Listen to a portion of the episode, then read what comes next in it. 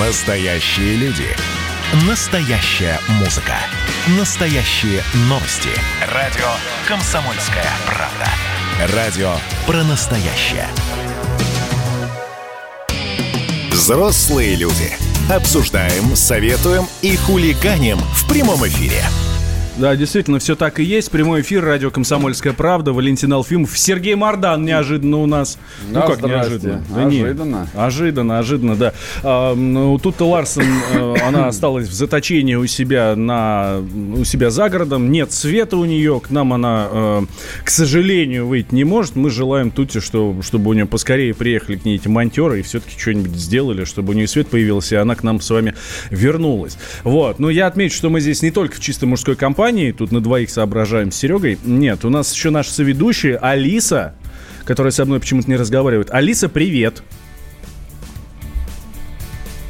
Приветствую вас, человек. Спасибо. Алиса, а сегодня будет такой же ураган, как и вчера? Это же здорово. Пойдете гулять по лужам? Понятно. Какая погода сегодня в Москве, Верблюды, Алиса? верблюды идут на север, да. Сейчас в Москве плюс 23. Пасмурно. Дождь начнется через 2 часа и не закончится в ближайшие сутки. Днем до плюс 25, а вечером плюс 19. Я сразу вспомнил про робота Федорова, которого Рогозин отправлял в космос. Вот примерно так же работает Алиса, по-моему. Алиса, спасибо большое. Окей. Да, Окей. Что это за окей, блин? Смотрите, смотрите, дорогие друзья, тут э, мы с вами много говорили про вакцину, которую, которую испытывают прямо сейчас, э, вакцина от COVID-19, которую испытывают прямо сейчас, причем делают это люди военные, ну, на военных все это дело. Пань, э, на, ком, на ком же еще тренироваться-то? Конечно, на военных. Ну, дали, дали им там, э, как мы тогда с тобой говорили? Отпуск э, на родину 10 суток, я думаю, им дали за это. Вот. Ам, Для испытаний э, добровольцы были разбиты на две группы. Первый был введен один из двух компонентов вот этой вот э, вакцины, а добровольцам из второй группы, м, э, ну, в общем, первым был 18 июня введен вот Ага. этот один из компонентов, а второй группе 23 июня. И как рассказали в Минобороны, уже на следующей неделе очередной этап будет тестирование препарата. Добровольцам из второй группы на 21 сутки после первой вакцинации будет введен, на 21 сутки будет введен очередной компонент вакцины. В общем, работает или нет, я надеюсь, что мы узнаем скоро. По крайней мере, нам об этом расскажут. Не Хоть- факт. Ну, Если не работает, Если- нам об этом точно не расскажут. Если не работает, то, конечно, не расскажут. да. Не, вообще это не смешно на самом деле. Ну правда, кто тебе что расскажет? А Ну, если, если они помрут? Да, да не, ну не помрут. Ну, как не помрут? Ну, мало ли, что им там вводят. А, с нами на связи прямо сейчас вакцинолог. Керосин под кожу, может, им вводят. Нет, вакцину от ковида. К нам пря- э, с нами прямо сейчас на связи вакцинолог, кандидат медицинских наук Евгений Тимаков. Евгений Юрьевич, здравствуйте. Да, здравствуйте. М, слушайте, а правда, нам расскажут, если что-то пойдет не так? Вот это я не могу вам сказать, гарантировать точно то, что расскажут, что не расскажут, потому что обычно клинические исследования все, да, они должны быть опубликованы по-хорошему. И в этих исследованиях как раз должны быть отмечены как раз э, побочные эффекты и летальность, если она вдруг будет. Потому что если вдруг вакцина вызовет летальный исход, ну, сами понимаете, что она не будет использоваться, да, никаким образом массово. Слушайте, а можно какой-то прогноз э, строить, что это вот хорошо, все, все нормально, а она работает, она неплохая? Или пока вообще рано об этом говорить? М, Вообще рано говорить, потому что я бы сказал, даже рано говорить об этом в ближайшие полгода. Для создания вакцины нужно как минимум 2-3 года, потому что она нормально прошла клинические испытания. Потому что вакцина должна быть, во-первых, эффективна, то есть человек должен выработать антитела и не заразиться вирусной инфекцией, от которой делается прививка, да. Или если заразиться, то в скрытой форме, в легкой, да, без, без всяких осложнений, без серьезных, это первое. Второе, она должна быть безопасной по своему составу, но безопасной по составу ее сделали. Но она должна быть еще безопасной по отсроченным своим последствиям, то есть э, по последствиям во вре- по влиянию на здоровье, в том числе и на репродуктивную функцию, да, которую мы не можем оценить сразу сейчас. Ос- оценивается с определенной отсрочкой времени, плюс, э, чтобы не было никаких аутоиммунных проявлений заболеваний. Поэтому здесь все не так просто. Первые дозы вакцины через полгода, я думаю, да, будут готовы э, для того, чтобы начать вакцинировать э, категории населения, которые наиболее подвержены опасности, то есть те, кто контактирует. Я прошу прощения, перебиваю. Верно я понимаю, что если их через полгода сделают, а последствия, как это будет э, там, действовать на репродуктивную функцию, будут известны только спустя 15 15 или 20 лет, то, в общем, э, лучше и не прививаться. Но не в 15-3 года, еще раз говорю, прививка в любом случае будет делать не массово, потому что часть населения к этому времени уже переболеет в любом случае, uh-huh. да, то есть у нас уже будет иммунитет, и вакцина будет просто не целесообразна э, для введения, потому что у человека уже есть иммунитет к этой инфекции. Э, кстати, вопрос очень много стоит, что вакцина будет чип и чипирована, да, тоже сразу отпадает, потому что нелогично делать вакцину, которая будет делать не всему населению обязательно, да, ну, вот как бы вот, ну, автоматом отпадает, да, то есть вакцинироваться будут те группы людей, которые не переболели, которые подвержены риску. Угу. Ну, например, это кто? Типа молодые врачи? Врачи, врачи, врачи Вот, я поэтому и спрашиваю, то есть неизвестно, как это будет действовать на репродуктивную функцию, да, но врачу предложат сделать прививку, последствия которой совершенно там неизвестно. Ну и сто лет, оно, сто лет оно ему да, нужно с разработкой вакцины сейчас идут тестирования на репродуктивную функцию на мышках, которые быстренько размножаются. То есть идут, идут также массовые вакцинации мышей. Угу. Что-то как-то без, ну, безрадостно все это звучит, и я предпочел бы, наверное, переболеть как-нибудь в легкой форме. Да. Ну, знаете, по поводу... Я, я не, не, не говорю, пенсионеров пусть прививают. Пенси... Да, пенсионерам все равно поверьте, уже. Давайте пенсионеров прививать. Вот они группа риска. И хроников. Вот. А молодых и здоровых прививать не надо. Во-первых, могут чипировать. Вот. А во-вторых, может этот прибор отказать. Ну и кому это нужно? Ну, говорю, с чипированием оно логично совершенно, потому что для чипирования нужна массовая вакцинация. Слушайте, у нас даже аспирин сделать не могут. Ну вот какая может быть вакцина на самом деле? Я дождусь ну, американской. Ну, честно говоря. А вот в американской как раз чипирование-то больше вариантов. Нет, да, да их давно уже всех чипировали. Какая разница-то, господи? Ну, да у них и чип, наверное, получше, чем у нас чипы китайские, а у них свои от Apple, а у них от Apple. Я хочу быть ну, чипированным американским чипом. Это мое гражданское право. Да, это право, да, но если чипы будут у нас, поверьте, не будут наши. Евгений Юрьевич, смотрите, э, смотрите, тут уже не первую неделю обсуждают поправки в Кодекс административных правонарушений, чтобы штрафовать э, тех, э, кто отказывается от обязательной вакцинации. Ну, мы, вы ну, сейчас назвали, да? категорически против этой угу. ситуации, потому что вакцинация дело сугубо добровольная. То есть человек должен сам выбирать, будет вакцинироваться, не будет вакцинироваться, это первое. Второе, для того, чтобы вводить эти вещи, да, должны быть информированы все врачи, должны быть люди информированы о всех клинических испытаниях вакцин, полностью всех, да, всех побочных эффектов, всех э, осложнений, которые эти вакцины дают, прежде чем все это вводить. Да, это открытой информации нет, есть разрозненные куски информации, которые люди могут найти, остальное только медицинское сообщество может прочитать. То есть это закрытые сайты, где только врачи, зарегистрировавшись, могут прочитать медицинскую информацию. Ну, в общем, этот закон, он не логичен, потому что он противоречит по факту Конституции. Ну, нет у человека права свободы, права выбора. Ну, понятно. Ну, то есть у нас э, все э, прививаться не обязаны. Есть только определенные группы, момент, про которые мы с вами говорили. У да? нас в данный момент добровольно информированное согласие или, или отказ от вакцинации. Такой закон есть, человек имеет право или согласиться на прививку, или отказаться на данный момент. Угу. Но при этом, при соответствующих э, эпидпроцессах, да, допустим, корь в школе, да, имеет право ребенка, который не привит, не пустить в школу, для этого есть инфекционное обучение, к примеру. Угу. Э, врачи э, или работники, которые работают с постоянными с инфекциями, обязаны быть привиты, привиты от кори или показать э, наличие в крови антител иммунитета к этой коре. Или запрет на профессию, опять-таки. Вот вам и чистая дискриминация, момент, да. вот вам печать здесь, дьявола на лоб, вот вам чипизация опасная, и управление Россией рептилоидом. Вот, вот, вот к чему мы идем на самом деле. Это не массовая вакцинация, это вакцинация отдельной группы. Это, это пока что не массовая, а потом каждому а потом чип, придет чип вошьют да. да, в руку. Евгений Юрьевич, Евгений Юрьевич, спасибо большое. Кандидат медицинских наук, вакцинолог Евгений Тимаков был с нами на связи.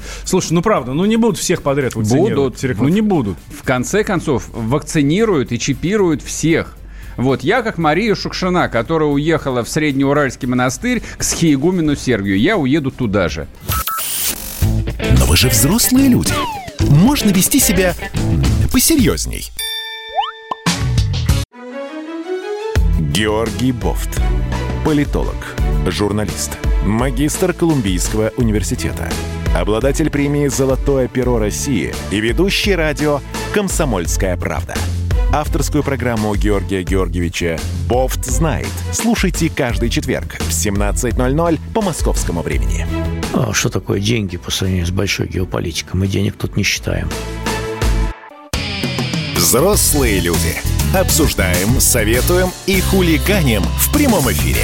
Да, все так и есть. Я Валентин Алфимов, и рядом со мной Сергей Мордан. И похоже он здесь надолго, потому что вчерашний погодный Армагеддон сегодня повторится. Но это Москву и область касается. Я надеюсь, что смоет э, к такой-то матери всю Москву и всю Московской области. На этом месте будет... Останется только редакция будет, радио Комсомольская Будет море. Правда. Будет море, и людям из Калуги, Санкт-Петербурга будет куда ездить отдыхать. Ну и питерским и так есть куда отдыхать. Куда? Куда отдыхать. На Балтийское на, море? На Финский залив, Там конечно. холодно, брателло. Ага, здесь прям жарко. А здесь будет жарко, да, здесь будет хорошо, здесь будет э, песок, солнце, пальмы и э, не знаю, что еще будет, киргизы. В общем, смотрите, МЧС предупреждает о возможности сильного дождя с грозой, градом и порывами ветра до 20 метров в секунду. Сегодня в Москве с 10 утра и до, в, до 9 часов вечера. Потом вечером Небесная канцелярия закрывает свою работу и уже будет все И выпадет снег. Вполне возможно. Не вяжется как-то с твоей теорией про море. А, смотрите, что пишут. Пишут, что самые высокооплачиваемыми профессиями на удаленке, раз уж мы про коронавирус заговорили, давайте продолжим, а, стали главный бухгалтер и переводчик. Вот. Самую большую зарплату ну, получают, э, получали бухгалтеры, ну, как раз на удаленке. Так кто, до кто исследование тысяч сделал? рублей. Об этом говорится в отчете сервиса подбора персонала работа.ру. Могу себе представить, кто этот отчет собирал. Значит, Главный бухгалтер? Ну, для дураков сразу объясню. А нет, дураки-дураки нас не слушают. Дураки спят еще, а потом проснутся и пойдут в фитнес, в массажный салон. Который вот. открыли. Да, а умные уже с 9 утра работают. Так вот, умные. А, умные же знают, что бухгалтер по нынешним временам главбух получает, ну, хорошо, если 1080. А обычный бухгалтер получает хорошо, если 1050.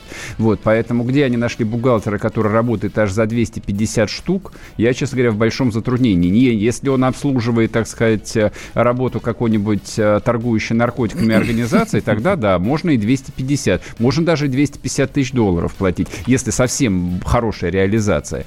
А вот при прочих равных, мне кажется, совершенно, ну, в общем, бесперспективная э, профессия.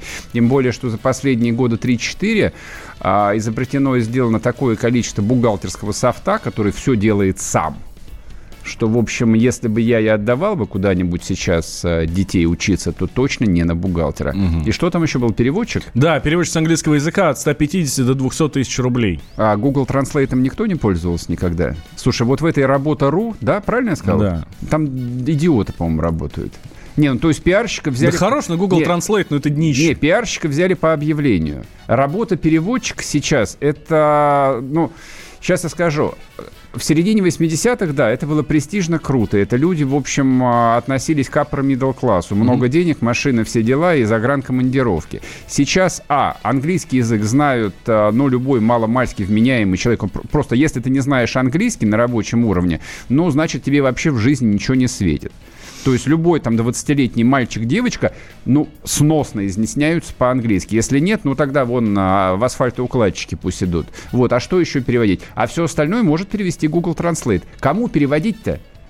Хорошо. Для иностранных делегаций, что ли? Для китайцев? Ну, не знаю, ну, может быть, да, да бред, инструкции бред по применению. Какой-то, бред какой-то, бред. Хорошо, хорошо, ладно, услышали, все, Серега всех залошил. А, вот а, то... А, давай еще, еще, еще кого-нибудь Чистая правда, давай, зарплату до 120 тысяч рублей при дистанционной работе может получать специалист... Любой, может любой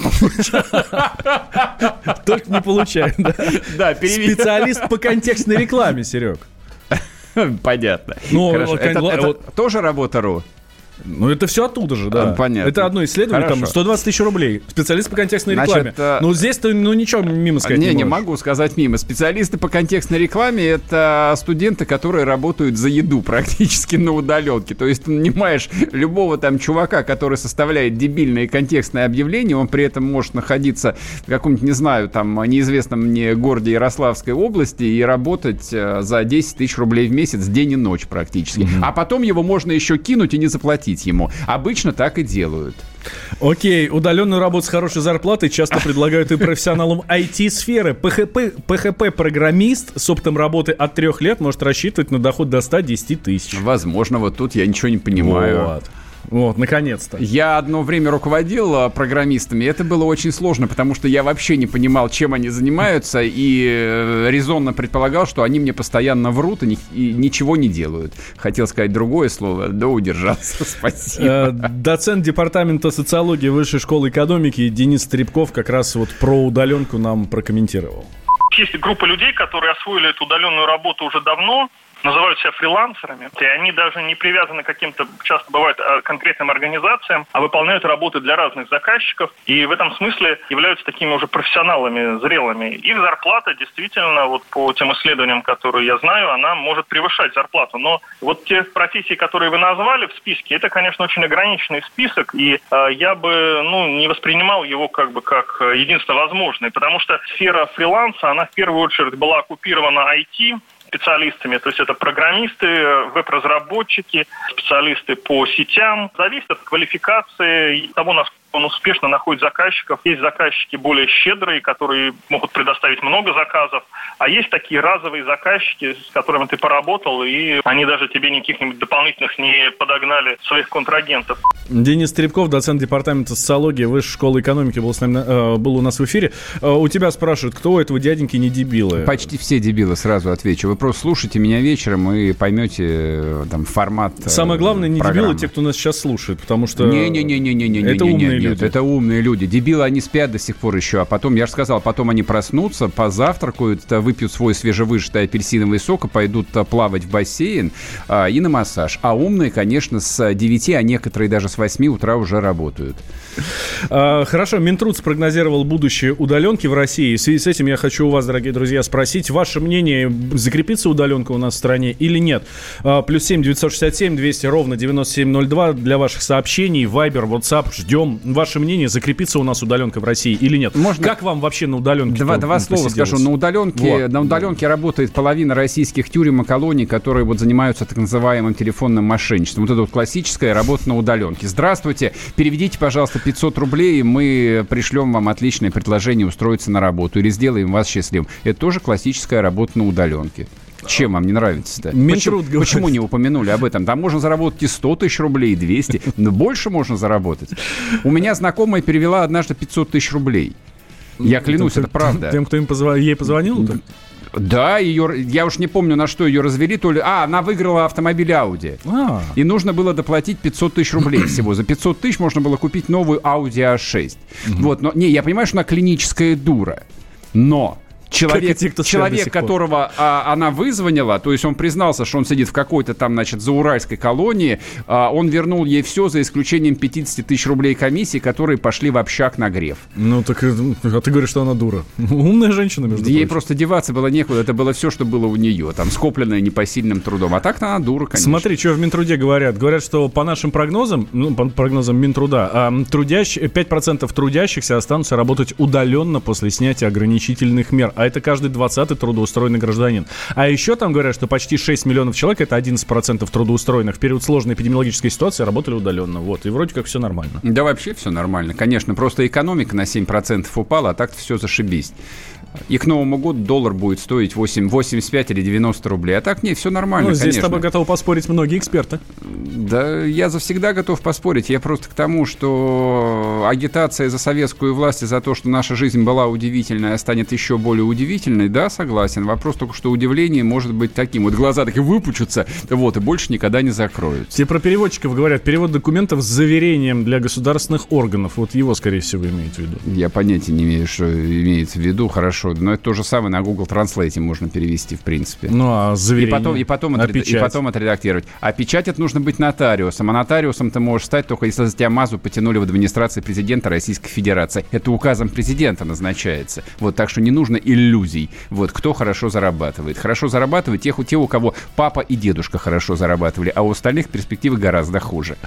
Мы продолжим Ладно, сразу после, после новостей. Перерыва. Никуда не переключайтесь. Сергей Мордан в нашей студии, как вы уже поняли. Ну и я, Валентин Алфимов. Вы уже взрослые люди. Пора уже составить бизнес-план. Как дела, Россия? Ватсап-страна! Это то, что обсуждается и то, что волнует. Это ваши сообщения в прямом эфире, в том числе и голосовые. Каждый будний день с 11 до 15 часов с Михаилом Антоновым. Эфир открыт для всех. Включайтесь. Радио «Комсомольская правда». Радио про настоящее. Взрослые люди. Обсуждаем, советуем и хулиганим в прямом эфире. Да, прямой эфир, радио «Комсомольская правда». Я Валентин Алфимов, рядом, да, рядом со мной Сергей Мардан, тут Ларсен с нами, но, скажем так, морально, морально нас поддерживает. Да у нее уже электричество отключилось, поэтому она не с нами. У, у, нее, у нее зарядка на Wi-Fi кончилась. Вот, поэтому она с нами только морально. Не здесь у нас не присутствует материально у нас в эфире. С, с праздником, Серег. И тебя с праздником, с каким? Сегодня день семьи, любви и верности, и мы вас тоже, дорогие друзья, всех поздравляем. Вот. Хотя бы сегодня оставайтесь верными. Ну, хотя, хотя бы, бы да. один день. А, я хочу у нашей соведущей спросить, Алиса, что такое День семьи, любви и верности? День семьи, любви и верности – российский праздник, который отмечается 8 июля и приурочен ко дню памяти святых князя Петра и его жены Февронии, покровительствующих семье и браку в православной традиции. Это с сайта wikipedia.org, если что. Вот, да, спасибо большое, Алиса. Ну, я так и Всегда, представ... пожалуйста. Я так и представил себе, как этот российский праздник празднуют где-нибудь в Дагестане или в Чечне. Ну, подожди, хорош, Это... но у нас есть День Святого Валентина, на котором, ну, ладно, бог его с ним тоже, его тоже, деньги. Не, его тоже не празднуют в Дагестане. Ну, а валентинки вот эти все, а подарочки всякие там влюбленные друг другу дарят. Так, ну, Но. ну, так и День семьи, любви и верности, не он будет, призван, ну, как минимум, заменить не эту историю. будет никакого... Только это наша российская, да, русская, кровная наша. Ничего кровного нет. Никогда никакого этого дебильного праздника не существовало. Этот праздник придумала жена а, нашего бывшего российского президента Дмитрия Медведева. Ну и правильно сделала. Это, правильно это, для это, чего? это про, про укрепление семьи. Про какое Это укрепление? про любовь. Укрепление семьи – это не ходить налево. Ну, укрепление сиди, так это день верности. Укрепление семьи – это жить в браке. А у mm. нас просто, вот напомню мою любимую статистику, 40% браков распадаются до истечения первых трех лет. Mm-hmm. А потом э, в следующие три года распадаются еще 30% брака. И того из этого следует, что прожить в одном браке 20 лет – это примерно то же самое, что Рогозину отправить российского космонавта на Марс. То есть разговаривать об этом можно сколь угодно долго, но шансы стремятся к нулю. Смотри, понятие семьи теперь закреплено в Конституции. Это брак между мужчиной и женщиной. Вот. А какой должна быть сегодня российская женщина? Семья? Какой сегодня должна быть женщина в российской семье? Это, кстати, тоже хороший вопрос. Мы тут на днях э, разговаривали с э, экспертом. В с, женщинах. С экономистом. С экспертом-экономистом, с кандидатом экономических наук, э, э, с Александром Разуваевым. Вот. И мы как раз затронули вот эту вот э, тему семейных отношений. И тогда эта тема очень сильно зацепила Туту Ларсон, что там, завирусилась буквально в, в интернете. Давайте услышим, что сказал тогда Александр Александр Разуваев. Я считаю, что, в общем, твоя супруга не должна зарабатывать, должна просто радоваться жизни. Папа умный, мама красивая. Вот я всегда сторонник данного взгляда был. Я считаю, что это правильно чтобы семья была полноценной. Сидеть дома – это не обязательно сидеть там, лап сосать. Можно иметь свой бизнес, салон красоты. Можно играть на бирже. Вот у меня возлюбленная активно играет под моим руководством. И был момент, у нее была доля с сестрой, ну, напополам они, ресторация средней руки. Но она не должна вот именно ходить на работу, вот пахать. Потому что если женщина потратит свою энергию на работе, она уже не сможет мужчину хорошо поддержать вечером. Да, и внешность ее из-за этого страдает. Но это вот мой взгляд. А кто этот человек? Александр Разуваев, кандидат экономических Он наук. Он кандидатскую купил, надеюсь? Ну, не знаю. Не, но если он помогает жене играть на бирже, значит, он предприниматель, богатый человек и мог легко купить себе кандидатскую. Ну, либо он просто дурак. Вот два варианта всего. Почему? Ну, потому что в 2020 году такую околесицу может говорить либо не талантливый Про папу, тролль. Э, да, папа умный, мама да, красивая? начинающий тролль, там, а, ну, 25-летний какой-нибудь максимум, либо дурак.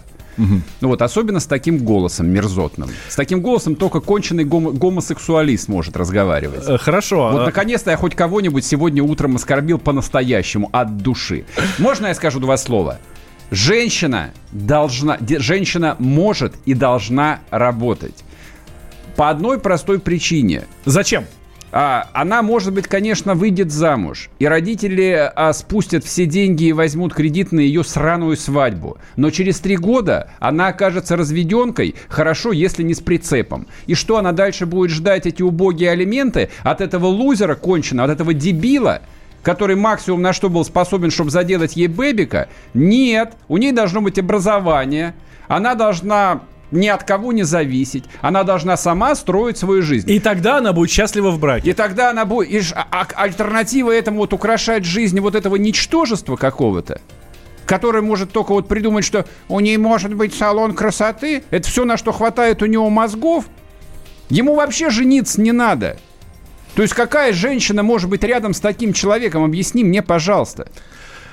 Хорошо, еще одно мнение, тоже фрагмент нашего недавнего стута эфира, другой взгляд на роли в семье. Алена Попова, правозащитница и сооснователь проекта «Ты не одна». Ты не... Государственная политика действительно продвигает образ женщины как не образ работающей разведенной мамы, что есть в России, потому что в России 89% женщин работают, и большинство из них это разведенные мамы. Россия лидер по количеству разводов среди стран ООН. А Россия подталкивает образ счастливой мамы, обязательно мамы, а не счастливой женщины как женщины. Но помимо этого существует еще куча других ролей. Например, мамы, которые одни воспитывают детей, или мамы, которые вообще уехали из страны, делают свою карьеру, они абсолютно спокойно относятся к тому, что папа воспитывают детей. Студентки, которые еще не стали мамами, женщины, которые вообще не хотят становиться мамами. А женщины сейчас нас получают зарплату на 30% ниже мужчин, и, конечно, безусловно, женщина супер-мега образована, 16 миллионов женщин с высшим образованием, 12 миллионов мужчин с высшим образованием. И вот такое вот неравенство Катерина Лахова всю жизнь говорила не невозможно, потому что женщины должны быть экономически безопасными. mismo. Екатерина Лахова много что говорила, в том числе и про радугу, которая является э, гейским, гейской свастикой.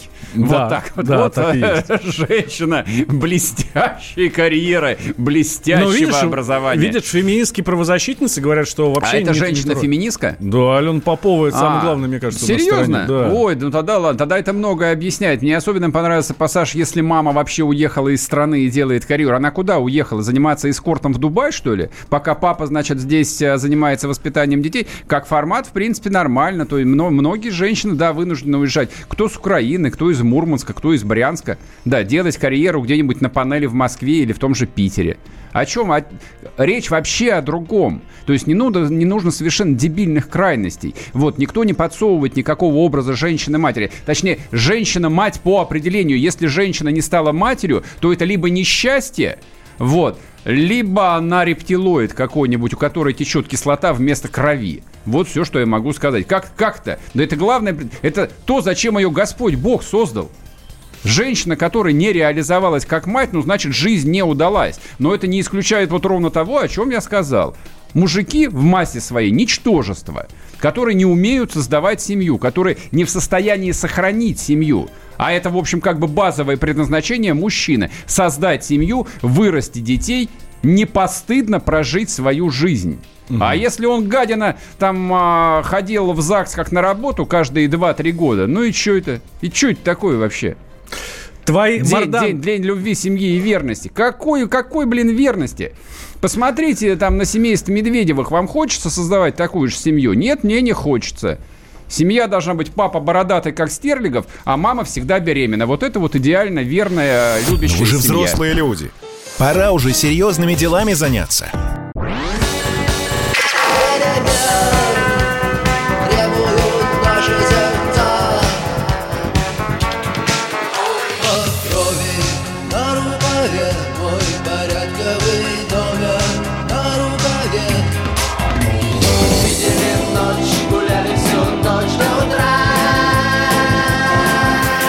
«Комсомольская правда». Радио поколения кино. Коридоры власти. Да, действительно, так и есть. Я Валентин Алфимов, хорошенького, э, хорошенького понемногу, поэтому Сергей Мордан отчалил, но вы не расстраивайтесь, он совсем скоро к нам вернется каждый день в 6 вечера по московскому времени. Сергей Мордан, Мария Бачейна вечером о, в нашем эфире. Вот. И тему э, Дня семьи, любви и верности тоже обязательно сегодня затронут они. Это мы уже, Серег, договорились. Так, э, отправляемся в коридоры. Александр Петрович Гамов, наш политический обозреватель, с нами на связи. Александр Петрович, здравствуйте. Да, привет. А тут а, Ларсон рядом? Тут Ларсон э, рядом, но э, сегодня исключительно ментально, потому что после вчерашнего урагана в Подмосковье у нее вырубило свет.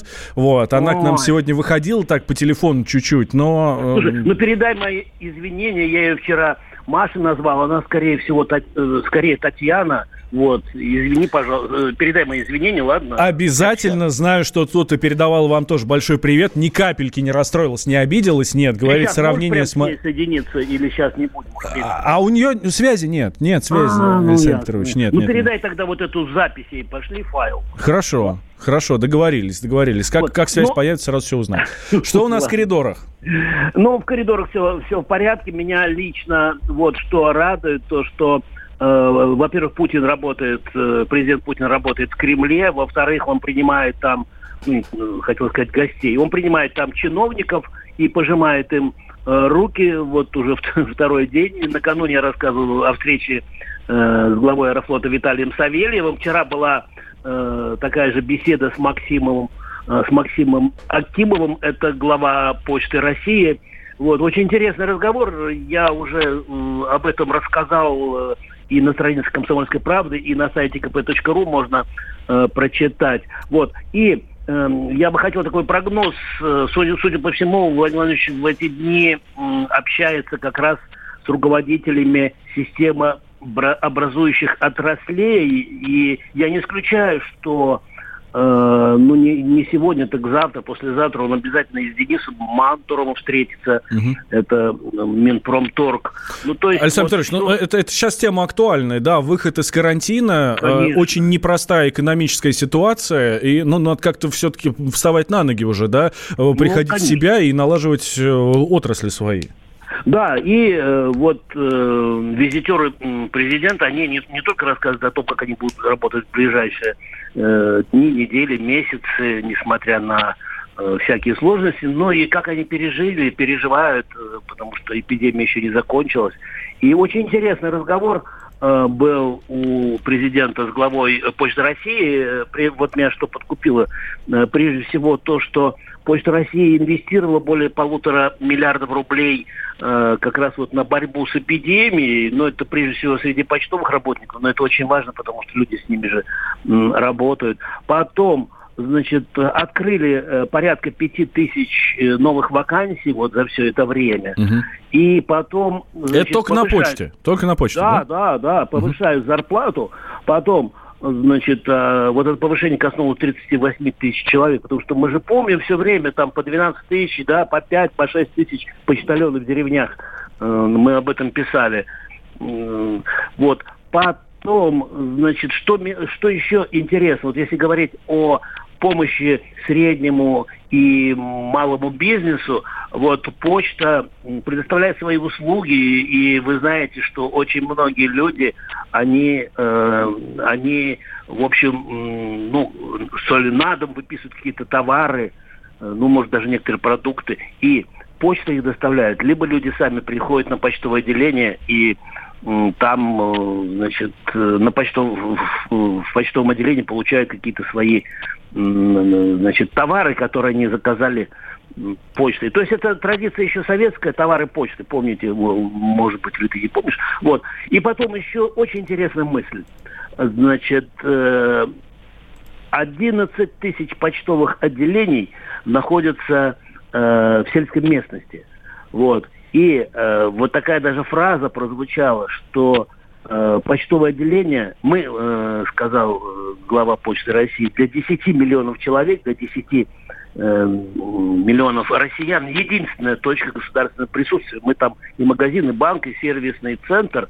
Вот. И даже можно э, в некоторых э, почтовых отделениях и давление померить и на сахар, значит, провести диагностику. То есть вот такие вот какие-то простые, простые вещи, это очень важно. И еще, э, Валя, я подумал о том, что вот э, ну, такими темпами, э, после того, как Путин встретится с руководителями еще ряда отраслей, я надеюсь, что он все-таки поедет по стране и пообщается, как это водится, э, с, с россиянами, побывает в каких-то э, в регионах, потому да, что... Да, пообщается вот, на местах, а не по вот этой вот конечно. видеосвязи, которая, ну, честно говоря, это одна история, но когда президент едет на, на место и общается с людьми прямо на улице, а мы регулярно такую историю наблюдаем, да, вот, это, да, конечно, совершенно так... другой формат. Я сам вот вспоминаю, э, как как-то мы были с президентом, по-моему, это была Амурская область, и к нему какая-то э, бабушка под, по, подошла и говорит, вот возьмите письмо. Он говорит, так вот же губернатор стоит. Э, он говорит, а бабушка говорит, так к вам проще попасть, чем к губернатору. Угу. Но это был другой губернатор. вот. И еще были такие вот ситуации. Поэтому это был, поэтому сейчас другой губернатор, да? Давайте так скажем. не знаю, не, не, я думаю, не только поэтому. Вот, может быть, это была и не Амурская Дело не в этом. И еще были даже такие ситуации, когда вот э, э, мы, правда, не присутствовали, но был, был такой эпизод, когда Путину тоже передали письмо вот так вот на площади. И он уже вечером о нем вспомнил, говорил, а где это письмо? Вот. Ему нашли, он говорит, поехали, поехал какую-то какую старую коммуналку. Вот, так, вот такие даже бывают ситуации. Но это не потому, что он там собирается переселить из всех коммуналок в новые дома, нет. А просто, ну, как-то привлечь внимание, потому что я знаю, что вот э, губернатор путинского призыва, я имею в виду и Дюмин, и Миронов, mm-hmm. и, и другие, значит, э, они как раз, э, в общем, действуют они работали плотно, в том числе в охране президента, и они действуют абсолютно, вот они присутствовали при этих всех вещах, и они действуют абсолютно как, вот, как, как президент. То есть он, может быть, пример э, подает э, и ну, значит, тем людям, которых он назначает на посты губернаторов в очень сложных регионах. Вот. Так что вот у меня вот такие вот мысли. Угу. Ну, сейчас мы вот готовимся, скоро будет да, Александр Петрович, время крайне мало, давайте коротко, да, что а, у нас скоро сегодня? на сайте, я думаю, что радиослушатели могут узнать, о чем сегодня нам расскажет пресс-секретарь президента Дмитрий Песков. Это будет это через, через час, я обязательно об этом сообщу на сайте. Угу, вот спасибо вот. большое, спасибо большое. Александр Петрович Гамов, наш политический обозреватель, был с нами на связи. Смотрите, тут еще что интересно, буквально одной строкой, главный редактор э, «Эх Москвы» Алексей Венедиктов в интервью украинскому журналисту Дмитрию Гордону, которому сейчас все наши деятели российские Э, все, кому не лень, дают э, э, интервью, вот, заявил о том, что якобы у Путина есть преемники, и это якобы Нарышкин, якобы Медведев, вот, значит, это вот возможные преемники и все такое. Ну вот, ну, честно говоря, в это, в, в это слабо верю, но знаю, что Владимир Вольфович Жириновский дал интервью тому же самому украинскому журналисту Дмитрию Гордону, и вы его сегодня у нас в эфире обязательно услышите в 10 вечера по московскому времени. Так что, друзья, слушать обязательно. А завтра в 8 мы, взрослые люди, к вам сюда вернемся. Так что слушайте «Комсомолку», у нас очень интересно. Взрослые люди. Обсуждаем, советуем и хулиганим в прямом эфире. Как дела, Россия? Ватсап-страна! Это то, что обсуждается и то, что волнует. Это ваши сообщения в прямом эфире, в том числе и голосовые. Каждый будний день с 11 до 15 часов с Михаилом Антоновым. Эфир открыт для всех. Включайтесь. Радио «Комсомольская правда». Радио про настоящее.